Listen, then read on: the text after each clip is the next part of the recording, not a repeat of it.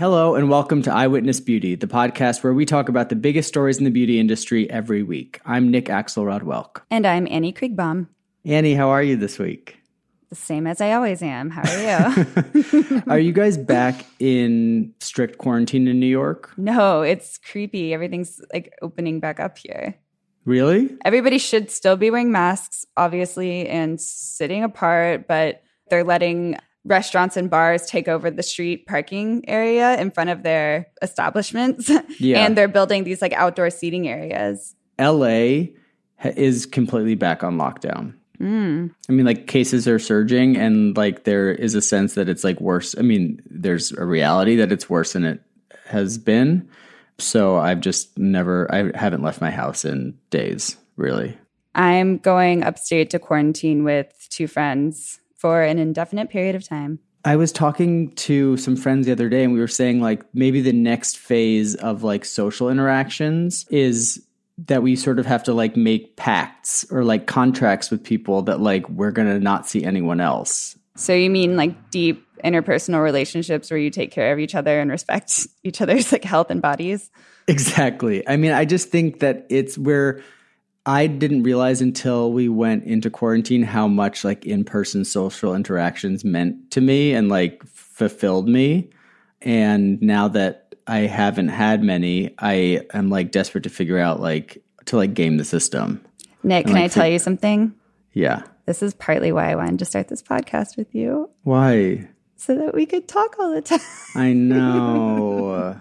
I mean, it has been one fulfilling thing that like I've done, because we like are, yes, we're doing it remotely, but at least we get to like talk and like look at the news and feel like there's forward momentum in some part of the world. Yeah. And that we're like tapped into our industry when it's kind of a weird time to be working in beauty right now. When everything feels like it's on hold. Right. I don't know. Should we get in? Well, first of all, we should let everyone know that we don't have an interview this week, but if you're interested in an interview, we have an interview that we posted on Tuesday with our friend Alexis Page about her experience with ketamine therapy. And instead of an interview for today's episode, we're just going to do a longer version of top stories and get a little bit more in depth, and then have a little bit more time to do product reviews. And this is something we're going to do every so often when we feel like it, because it's our podcast. So let's get into our top stories.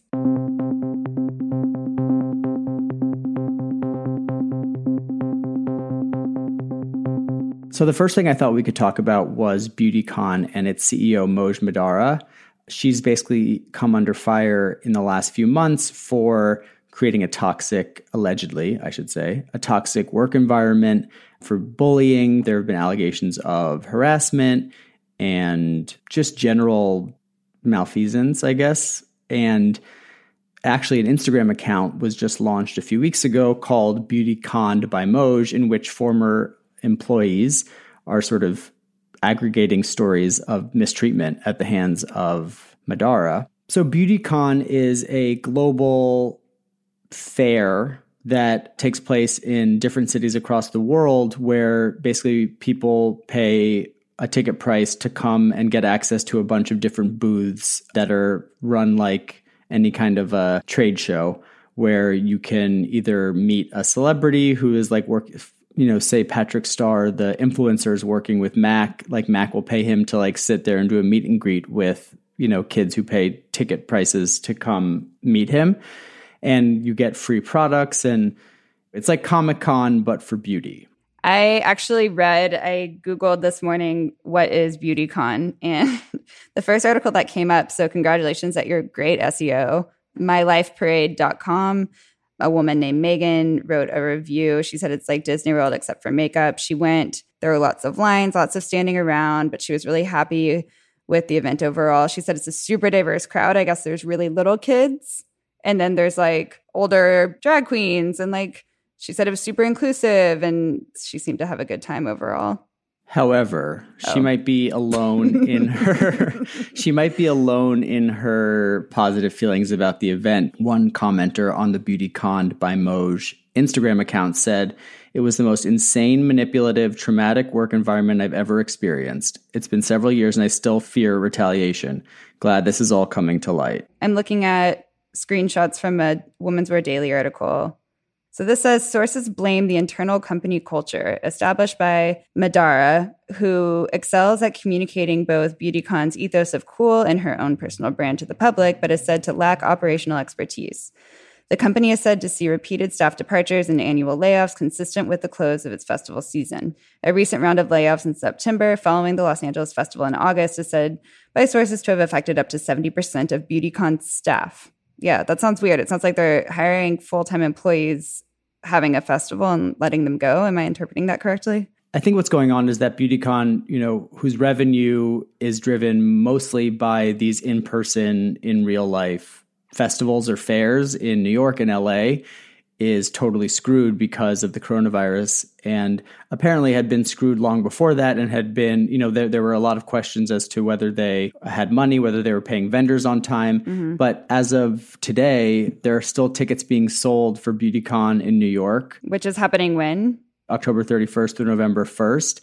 So basically, like, they're making all their money on these events, and now they can't have events, and they're kind of screwed. And I think they tried to make a play to be a media company and like a content company, but I don't think it's necessarily worked.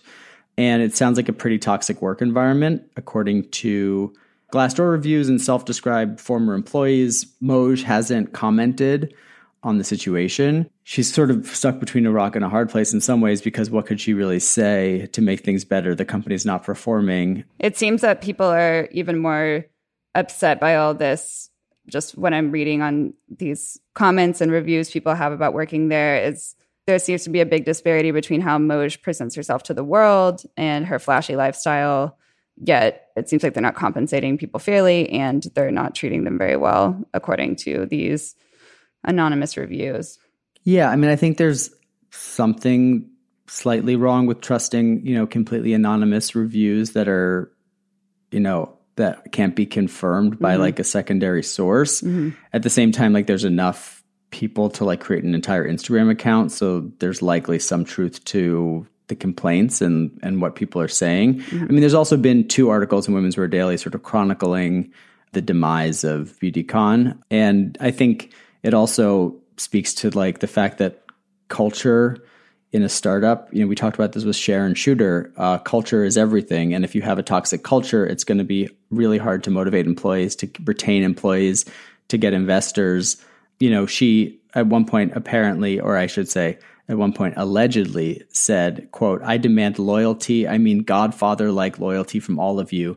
You had better not be applying anywhere else because I will find out and you won't like that." Oh, that's a quote from Moj, allegedly. If that's true, that's terrifying. And also, I mean, if I have any advice for people who would ever hear anybody say something like that, like, there's plenty of opportunity in the beauty industry. Don't let anything like that, you know, break you. Again, all of this is allegedly. Is that going to replace our apparently? Yeah. Sometimes it's apparently we heard something, and then sometimes it's allegedly. And is that whether or not we can get a cease and desist letter or? Yeah, exactly. Okay. Depending on how litigious the subjects of our commentary might be. Got it. This is reminding me of, if we can rewind maybe 2 years ago, maybe like 2.5, there was an Instagram account called Shit Model Management. I never saw that. It was pretty big, and they used to do memes that were pretty funny about like being a model in the high fashion world. And, you know, it was funny at first, like going into castings and having awkward experiences, or not having the right, you know, size of shoes to like walk in at shows. Or it was pretty funny, pretty niche too, obviously. But then eventually she started getting stories from people that models who had been abused by photographers, stylists, other people in the industry. The account creator basically compiled this list of women and their stories, and it ended up being basically like the shitty men in media list, but shitty men in fashion, mostly photographers. I mean, kind of ran the gamut from creepy Instagram photographer that DMs girls to do like a lingerie shoot in his apartment for his portfolio, to the Terry Richardsons of the world. This was when Bruce Weber was getting called out during the Me Too movement. He was on the list. Was this the driving force behind some of the like allegations that ended up surfacing in like the New York Times and all of that? If it wasn't the driving force, I think it definitely fueled a lot of these conversations. But the scary thing is for, I think, people that are taking this on that do decide to do these anonymous call out accounts.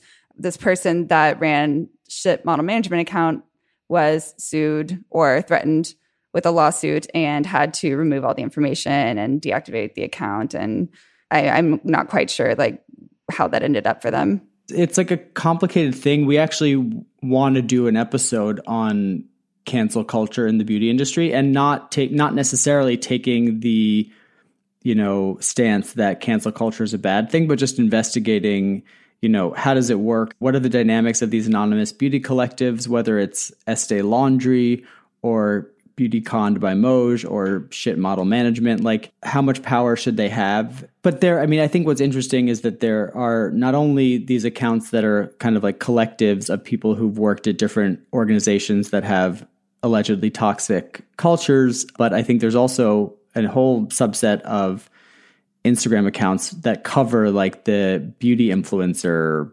drama. So like the James Charles, Shane Dawson, Tati Westbrook, all of that stuff.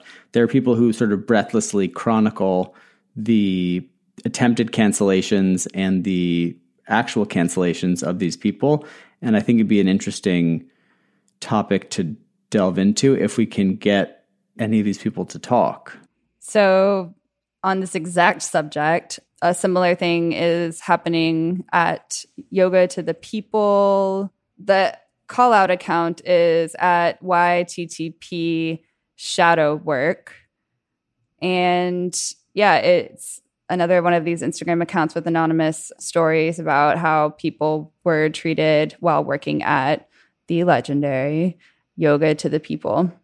I know that I've been to the one in Brooklyn, in Williamsburg, and they have one in the East Village. Mm-hmm. It used to be, you know, in the 2000s, the early-ish 2000s, it was like a very cool place to do yoga. It was free, and like you might see an Olsen there. Yes, that was the lore of Yoga to the People. If you wanted to see an Olsen, which you always want to see an Olsen, I mean, who can deny that? Yeah, no one can deny the potential pleasure of seeing an Olsen. To be in this inclusive space with their like crocodile, I'm sure they had crocodile like yoga mats. This account has, you'll be able to know that this is the one because it's mostly just like black backgrounds with white and red text. And they have cover photos over all the carousel posts on Instagram that kind of give you an idea of what's inside. So I'll just read out the words on the covers of these posts. Trigger warning, manipulation, homophobia, racial discrimination, sexual misconduct, lots of manipulation, lots of gaslighting, sexual misconduct. Again, these are anonymous. You wonder why somebody would want to do it anonymously if this is all true and substantiated. At the same time, a lot of these, I think, complaints are not necessarily things that are illegal. I think, unfortunately, our society creates these like gray areas to where these really bad things can happen. And so there's really no legitimate channel for people to go through to solve these issues and report these abuses. So that's why this is happening. These anonymous accounts on Instagram are happening. And the fear of retribution or retaliation is real. Like I still think in today's world, if a model was calling out another photographer who hadn't yet been called out, like she probably wouldn't be hired by, you know, other photographers because they would be worried that something that, you know, you could say on the one hand, like, if you don't do anything wrong, you have nothing to worry about. But on the other hand, like fashion. And I read an article recently by Jacob Bernstein about Stephen Gann, the editor-in-chief of V Magazine, mm-hmm. and the former creative director of Harper's Bazaar, which basically said that if you pull the curtain back on the fashion industry, you're going to see so much unprofessional behavior and so much racism and sexism and misogyny, and no one's really acting appropriately. Everyone's going to be guilty. The audiences to this content are complicit. I mean, you made a really good point. Do you remember getting dinner when the Terry Richardson stuff was going on? And your whole point was, so people who are not familiar with Terry Richardson that are listening to this podcast right now, his style is like super bright on-camera flash, lots of personality in his subjects. He shot everyone from, you know, Miley Cyrus to Obama to every high fashion model from like the early 2000s up until like a few years ago. And his shoots were like very sexually charged. They felt like a very like party type environment, and his reputation was kind of known as that guy. And he also did personal work in which he like had models giving him blowjobs, and like there's photos of him with like his foot in like a girl's mouth and she has mascara running down her face. And at the time we were all like, oh, this is like just like edgy art. It's sexy. This is sex. This is raw. This is real. And like, why weren't any of us looking at that being like, think of what might be going to this girl's head, you know? How can we tell from this one millisecond of a photo that she's consenting to this? She's not sweating, tears coming down her eyes because she's having a good time. You know, as viewers, we were all complicit in this. And that sort of party hipster lifestyle, you know, this was back when American Apparel was huge, same thing there. Were we complicit in it as people who were either being marketed to by this content or people that went to Terry's Diary or whatever.com to look at those photos? I mean, I think so. And I think that, you know, a lot of what a lot of us have had to do during the Me Too movement and with the Black Lives Matter movement is like look at ourselves and our behavior and look at sort of where we were and have been and continue to be complicit in, whether it's, you know, white supremacy or it's misogyny. It's deeply ingrained in our society and all of our like institutions. And just because it's like a powerful person that gets really great work and has really amazing clients or whatever, that doesn't mean that they're not doing horrible things constantly. I mean, that's just, that's not a cosign by all these brands that this is a good person. I think now we understand that, no, that's a system that's enabling this behavior. Yeah. And I think also like bringing it back to like the beauty world or like the startup sort of fashion beauty style world. A lot of these companies are started by young people who have a really great idea and are not trained managers of people. And so there's a certain amount of learning on the job that people have to do when you know, say had an idea for a beauty product, it ends up becoming super successful. Like, you know, Lisa Price, for example, was making products in her kitchen and then it caught fire. Not literally. No, not literally. Like her brand got really popular. Her brand got really popular, and Lisa ended up being a fantastic manager and obviously a fantastic business person. But I think some people put in that situation aren't. And then this is what you get. You get these anonymous collectives of people, and you get allegations of abuse. You get allegations of mistreatment, misconduct, because there's not good management. Next top story from this week, Lululemon has acquired the at-home exercise startup called Mirror for $500 million.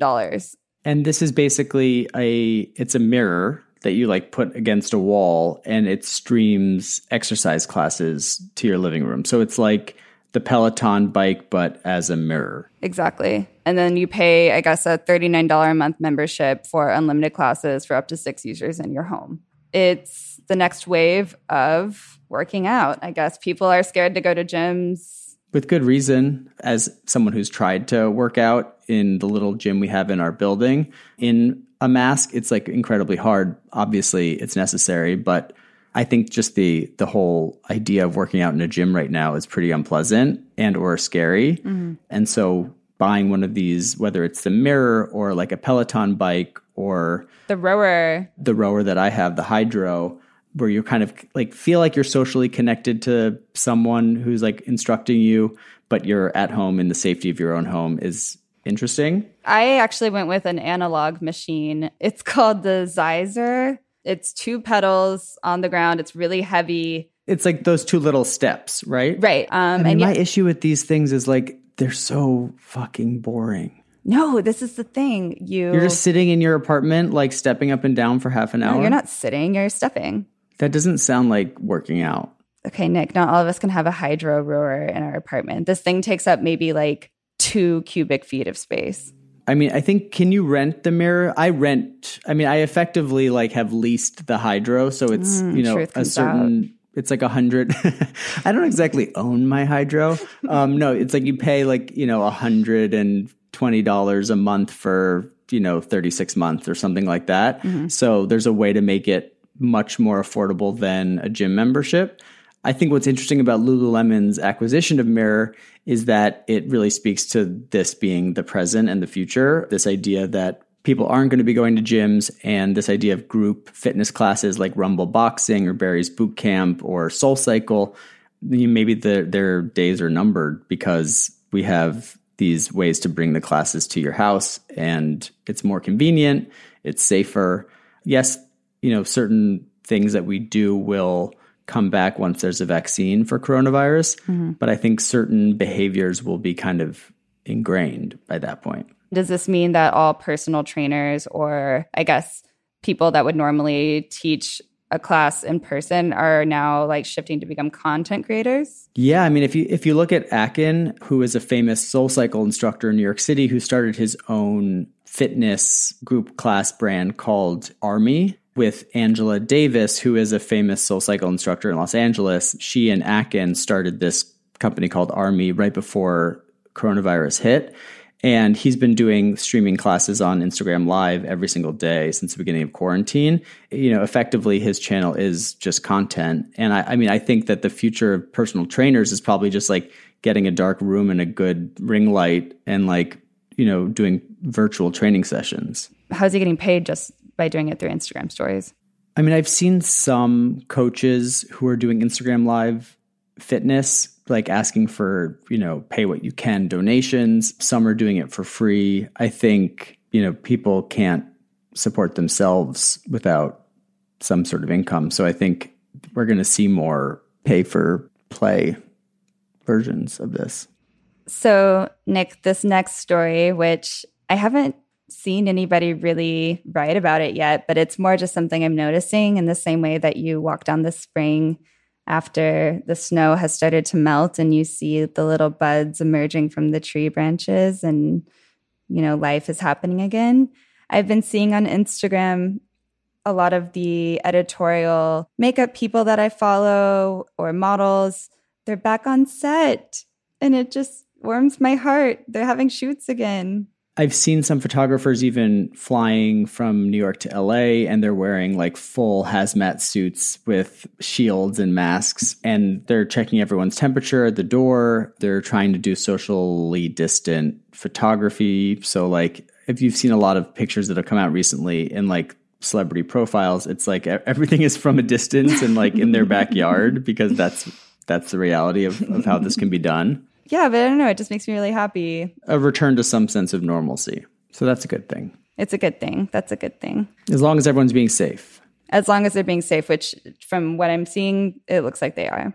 This is something that I wanted to just mention, and I don't think we have that much to say about it, but I just read that there is a company called Perfect Day, which has developed a process of creating dairy proteins in a lab by fermentation rather than using milk to create these proteins, which means that they'll be able to create a milk alternative that is the same as cow dairy, but doesn't involve cows. So we've taken the cow out of the equation. And I know this sounds crazy, but apparently they're onto something because they just raised $300 million to make this product. Do people hate almond milk that much? I mean, it separates in iced coffee. No, funny you should say that because I splurged and got the creamy version of an almond milk, and I was very pleased with it this morning. I think people are into oat milk, but it's kind of devoid of any good nutrients. And if you can get protein from this quote unquote dairy source without the environmental impacts or the social impacts of using cows, that's interesting. And obviously, a lot of people are betting on this future. So now let's move on to everybody's favorite part of the show. Product reviews. So this product review starts with a story, which is that a few months ago, I got the Morpheus 8 laser treatment, which is it's a microneedling treatment. Basically, radio frequency energy is driven through 24 needles that are consistently like punctured your skin. Are you sure this is like a beauty thing? Yeah, it is. It sounds like a government program that you've like been in this. It's like the chip that Kanye West is talking about everyone getting from the government. Yeah. I mean, it could be I just was microchipped, or I could have gotten this skin tightening treatment called Morpheus 8. Anyway, it's super painful, and you have to have a really high pain tolerance to do it, but it can help reduce the appearance of fine lines and sagging and things like that. For people who are not married to somebody that does this, how much does it cost? It's like around $1,200 a treatment, and you have to do like 3 or 4 treatments, I think. That's where they get you. That's where they get you. It's the multiple treatments. Anyway, if you have sensitive skin, or you have skin that reacts to 24 needles puncturing your face over and over again, which some people do, some people don't, you have a higher risk of getting hyperpigmentation, which I got around my eyes. I was turned on to this product by the esthetician Sean Garrett, who was talking about it on his Instagram. He's one of the estheticians that I follow, whose opinion I trust wholeheartedly. And he was talking about this PCA Skin Pigment Gel, and he recommended it for hyperpigmentation. There is hydroquinone in this version of the product, but there's also a version of the pigment gel that does not have hydroquinone. My skin type is okay with HQ, but if you have a skin type that is not, there's an option for you. It also has lactic acid, azelaic acid, and kojic acid, which also all help with hyperpigmentation. And it's a really light gel. I put it on every other day before I go to bed, and it's really helped fade some of the hyperpigmentation that I got as a result of getting this laser. So I don't know, ultimately whether the laser brought more problems than it did solutions to my skin. So my PCA Skin Pigment Gel is $64 on pcaskin.com. And, you use very little because it's a spot treatment, and it really works. So I think it's worth it. And we'll know more about whether this needle ramming laser has worked for you in 6 to 8 months. Yeah. So I have to get 2 more treatments, and then I'll be able to report back. I mean, Nick, I think you always look incredible. So whether that's because you're shoving, these devices in and on your skin, or whether it's just because you're naturally beautiful. I'll basically try anything, because I feel like it's either a good treatment or a good story. I love that about you. On to me. I guess my decision was made for me this week because I ran out of a product, which someone that, like I said, last week's episode, has a suitcase full of Japanese and K-beauty under her bed that I haven't been able to get through in the 4 years since I brought it home. It's probably all expired. Nick, can we just inject some positivity into the conversation for once? Yes. That's awesome that you curate things like that. Thank you. And, also have gotten sent a lot of products over the years, which also I'm still working through. I do throw those away, or I give them away. I give away a lot of products. I will say that. This product that I finished this week, and I bought with my own money, which is surprising because it's very expensive, is called Christina Holy Plus Marie Veronique Soothing B3 Serum. And where are my skincare junkies at? Because this has 10% niacinamide. And everyone knows niacinamide, it will be there for you. This bottle, you can tell it's seen some shit. I use it in the morning. My skin has been, especially at the start of quarantine, was really terrible. I was breaking out a ton. And I don't think it was just the mask. I think it was because I was sitting at home with nothing to do and picking at my skin to give myself a little project, And yeah, it just immediately, I use it now every morning after I wash my face. I put it on all the red areas. I get red around my nose. It helps with inflammation. Calms your skin, cleans it out. So it is an all-natural product, whatever that means nowadays. Fragrance-free, you do have to shake it up. And yeah, you just pump it out. It's very watery. It's a dark brown serum that does look like it was made in somebody's kitchen. But Marie Veronique, I think, is very well-respected as a all-natural skincare brand. And yeah, apparently I really liked it. And did you find that it actually helped with redness and all that stuff that it claims to do? Totally. Yeah. I mean, I think a lot of people can relate to that feeling of you've had a really bad, breakout weeks, whatever. And then your skin kind of starts clearing up. And then that first day where you're you don't even have to wear any concealer or anything to go out. And that's been my life with this guy. How much is it? Do we know? We do know. Are you sitting down? It's $90. And it's 1 ounce, $90 for 1 ounce of serum. Oof. Okay, that's it for this week's episode of Eyewitness Beauty. Thank you so much for listening. Please remember to rate, review, and subscribe on Apple Podcasts. You can follow us on Instagram at Eyewitness Beauty or write us at hi@eyewitnessbeauty.com. Eyewitness Beauty is produced by Jessamine Molly of Seaplane Armada. Our art is by Simon Abronowitz, and our theme music is by Danny Prezant. We'll be back next week with another brand new episode, so we will talk to you then. Hasta la vista, baby. Stay dewy, my friends.